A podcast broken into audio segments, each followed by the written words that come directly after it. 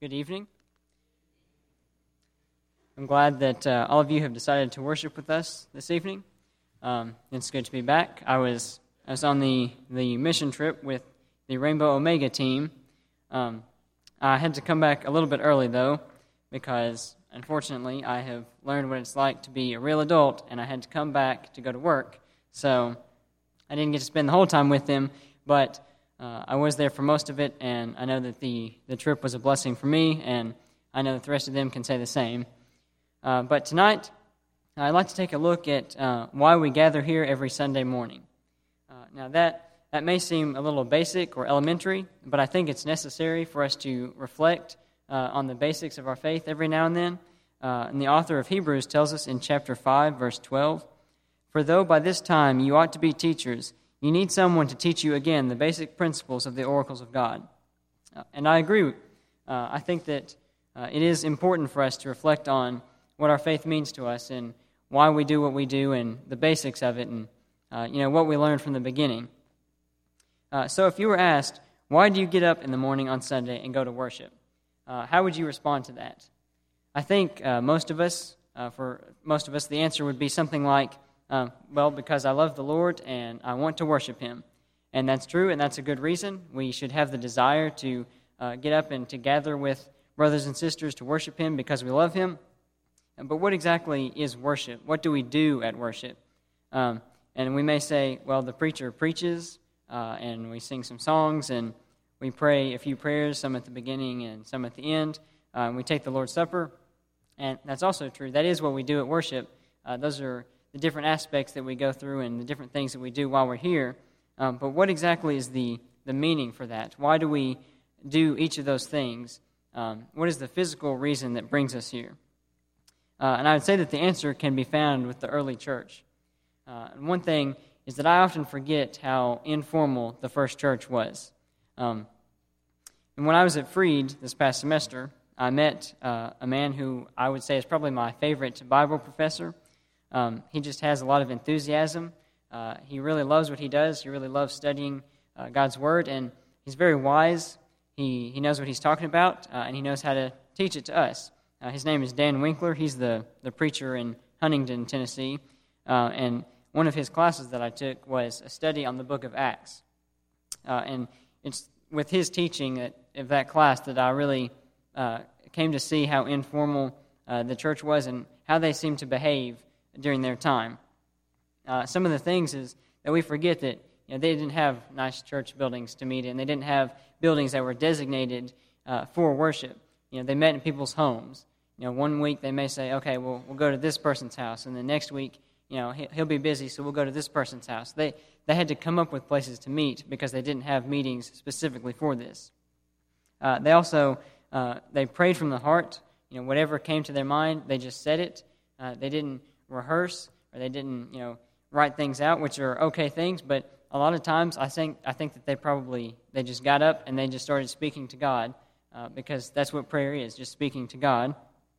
Uh, and when they sang, I would imagine that they probably sang as loud as they could uh, without trying to focus on getting the harmonies just right and you know trying to bring up the tempo to where it's supposed to be and that kind of thing. Because to them that didn't matter. It was just about singing and pray, uh, praising God and lifting their voices because they were just happy to be doing that. Uh, and in Acts chapter 20, verse 7, is where we find uh, the reason for, for gathering, for their gathering, and for our gathering. Uh, in Acts chapter 20, verse 7, it says, On the first day of the week, when we were gathered together to break bread. That's where I will stop. That's, that phrase right there gives us our purpose for gathering every Sunday. On the first day of the week, when we gathered together to break bread. So, why did you gather together? To break bread. And when did you break bread? When we gathered together. So that right there is our is like our purpose statement for that. Okay, so if we look at that, is that our that's our purpose statement to get together and to break bread. What is what's the problem with that? Because we do that every Sunday, uh, just like they did. They got together, broke bread, and we do the same.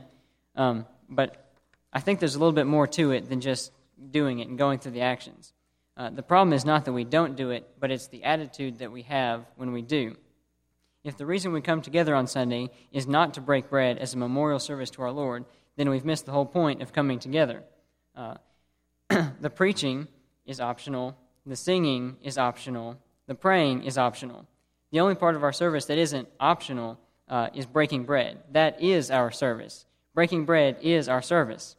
Uh, but the preaching and the singing and the praying isn't just optional, it's additional. It's stuff that we add to the worship because uh, it's stuff that we want to do. It's stuff that they did, and we enjoy doing it, and we do it as well.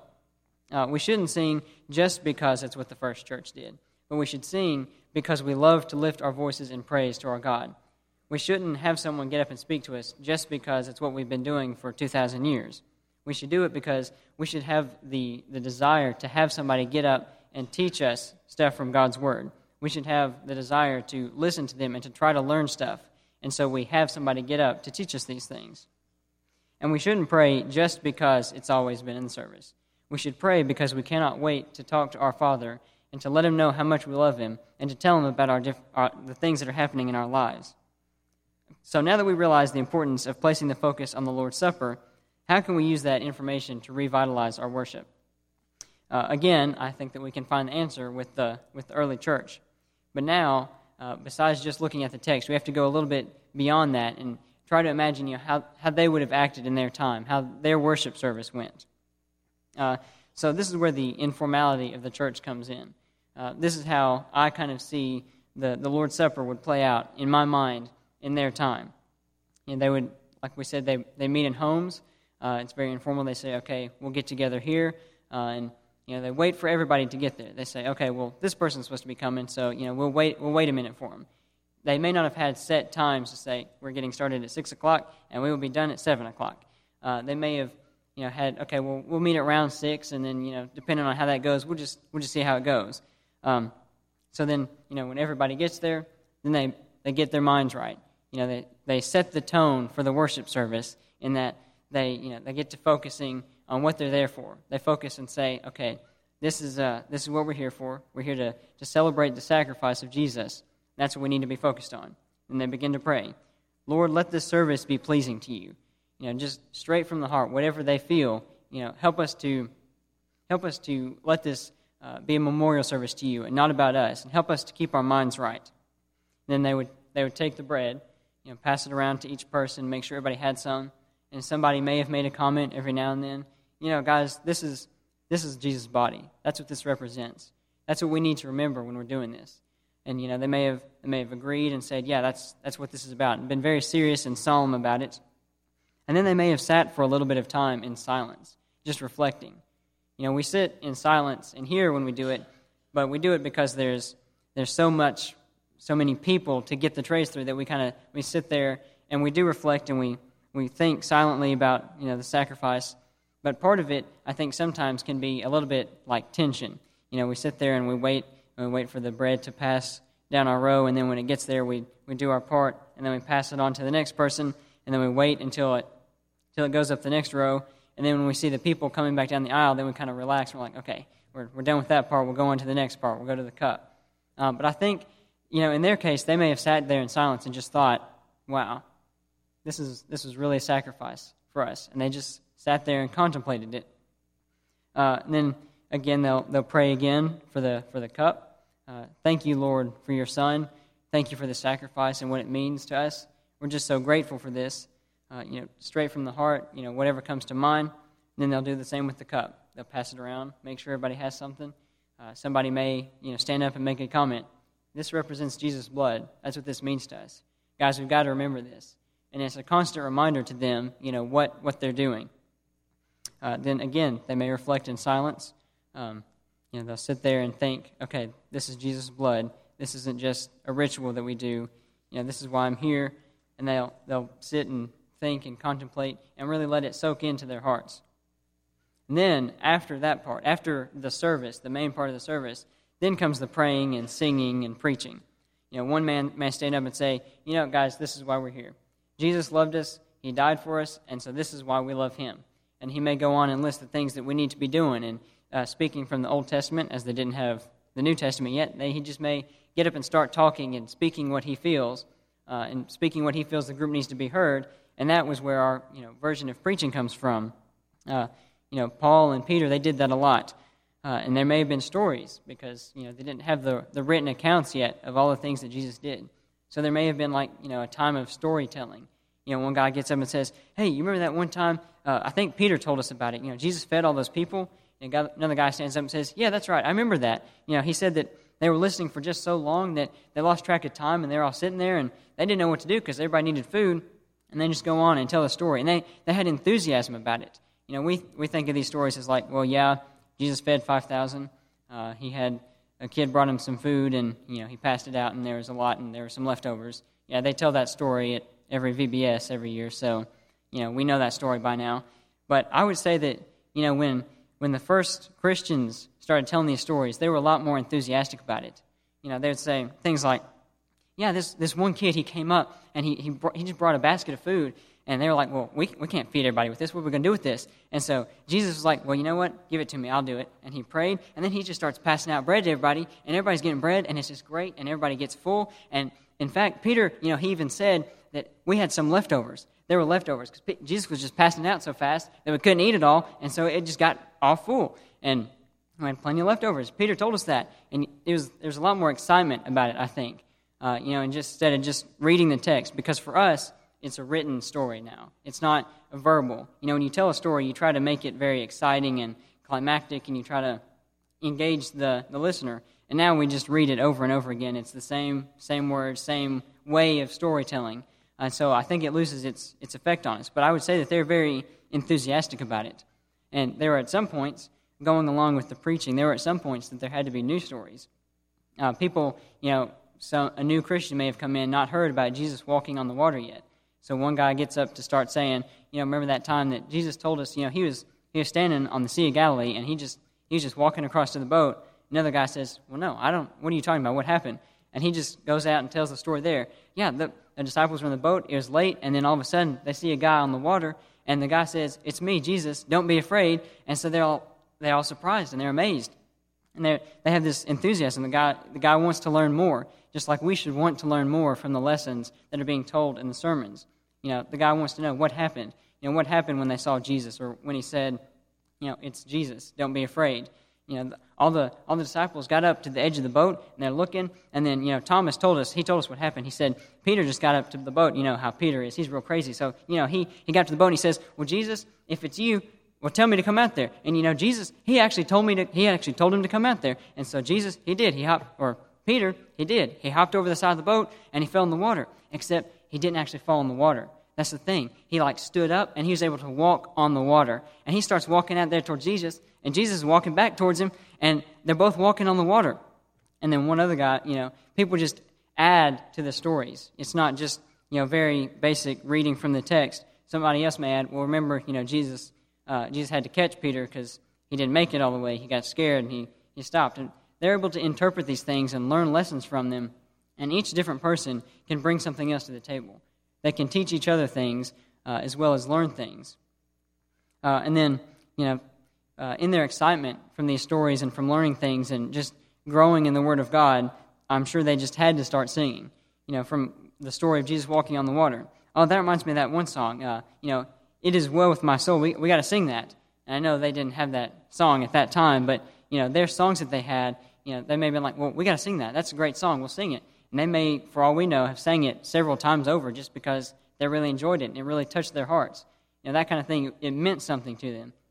They didn't just sing it because it was on the screen. Uh, and they prayed too because they felt the need to speak to their God. They felt the need to, you know, tell him about their lives and to ask him for things and to again thank him over and over again for his sacrifice. Things like, uh, you know, just from the heart, you know, uh, well, we know that you know, Simon, he lost his brother the other day, so, you know, we ought to pray about that. And so they'll just get together. Lord, be with Simon, who lost his brother. Uh, we're, really missing him. Oh, oh, and be with James, too, because he's going over to Antioch tomorrow, so you'll just be with him and bring him back, because uh, we, we really, we really want to see him again. And we just want to thank you again, Lord, for your son and his sacrifice. And just very, very penitent and very prayerful. Uh, they're very sincere in what they say, and they really mean it. Um, and I doubt that they had, uh, like I said, from 6 to 7, they didn't have a time limit set. They didn't say, okay, well, if that preacher is not done by 7 o'clock, then I'm going to have to have a little talk with him, and next time it's going to have to be a little bit shorter because I can't keep waiting to have my dinner. Uh, they probably just sat there and prayed and sang and spoke and taught and teached, taught is the same word, taught each other over and over again until it was time for all of them to go home. You know, they may have said, okay, I've got to get up for work in the morning, so I'm headed out. And the rest of them may have stayed and kept singing and praying and talking. It was just a very informal uh, time of worship that they got together and really enjoyed each other's company and enjoyed praying and singing and worshiping God. So I think maybe the difference between them and us is their level of excitement. Um, I understand that it's hard to get excited about doing the same thing every week, uh, especially with, like I said, just having the same stories written the same way. Um, but I think we would enjoy our worship a lot better if we got excited about it and we were more enthusiastic about it and we had more of a desire to sing and more of a desire to pray and to actually listen uh, to what the preacher is saying and to actually try to learn something to, uh, you know, to better our own personal lives. Um, so I think that's really uh, you know, what helps us to, to focus um, on, the, on the worship service there. Especially, you know, we need to uh, put our focus on the Lord's Supper because, like I said, we, we saw in Acts chapter 20 that that is the reason that we get together. We get together to take the Lord's Supper, and then we also hear somebody speak, and we also pray and sing because we like to do those things and because we want to do those things. So I think that's the reason that we all get out of bed on Sunday, is to be here for breaking the bread with each other to celebrate the Lord's sacrifice. And uh, tonight, there may be somebody that does not get to celebrate the Lord's sacrifice uh, quite like we do, um, and who may not have confessed the Lord uh, Jesus Christ or taken him on in baptism. Um, and if you've not done that, uh, I would encourage you to do that tonight. I don't, I don't think there's any reason to wait to uh, uh, enjoy this excitement that, that I have and that a lot of us have that uh, you know, we get to celebrate this sacrifice with the memorial every Sunday morning. Uh, and there may be somebody that needs the support of the con- congregation, somebody that you know, needs our prayers, needs our help and our love, and we're here for you, and we would love to lend you our support. Uh, if you'll just uh, be willing to tell us about it, and we'll, we'll surround you with our, our love and encouragement. Um, so if there's anybody with either of those two things that you know, needs to be baptized into Christ or to uh, ask for the support of the congregation, I would encourage you to do those things as we stand and sing.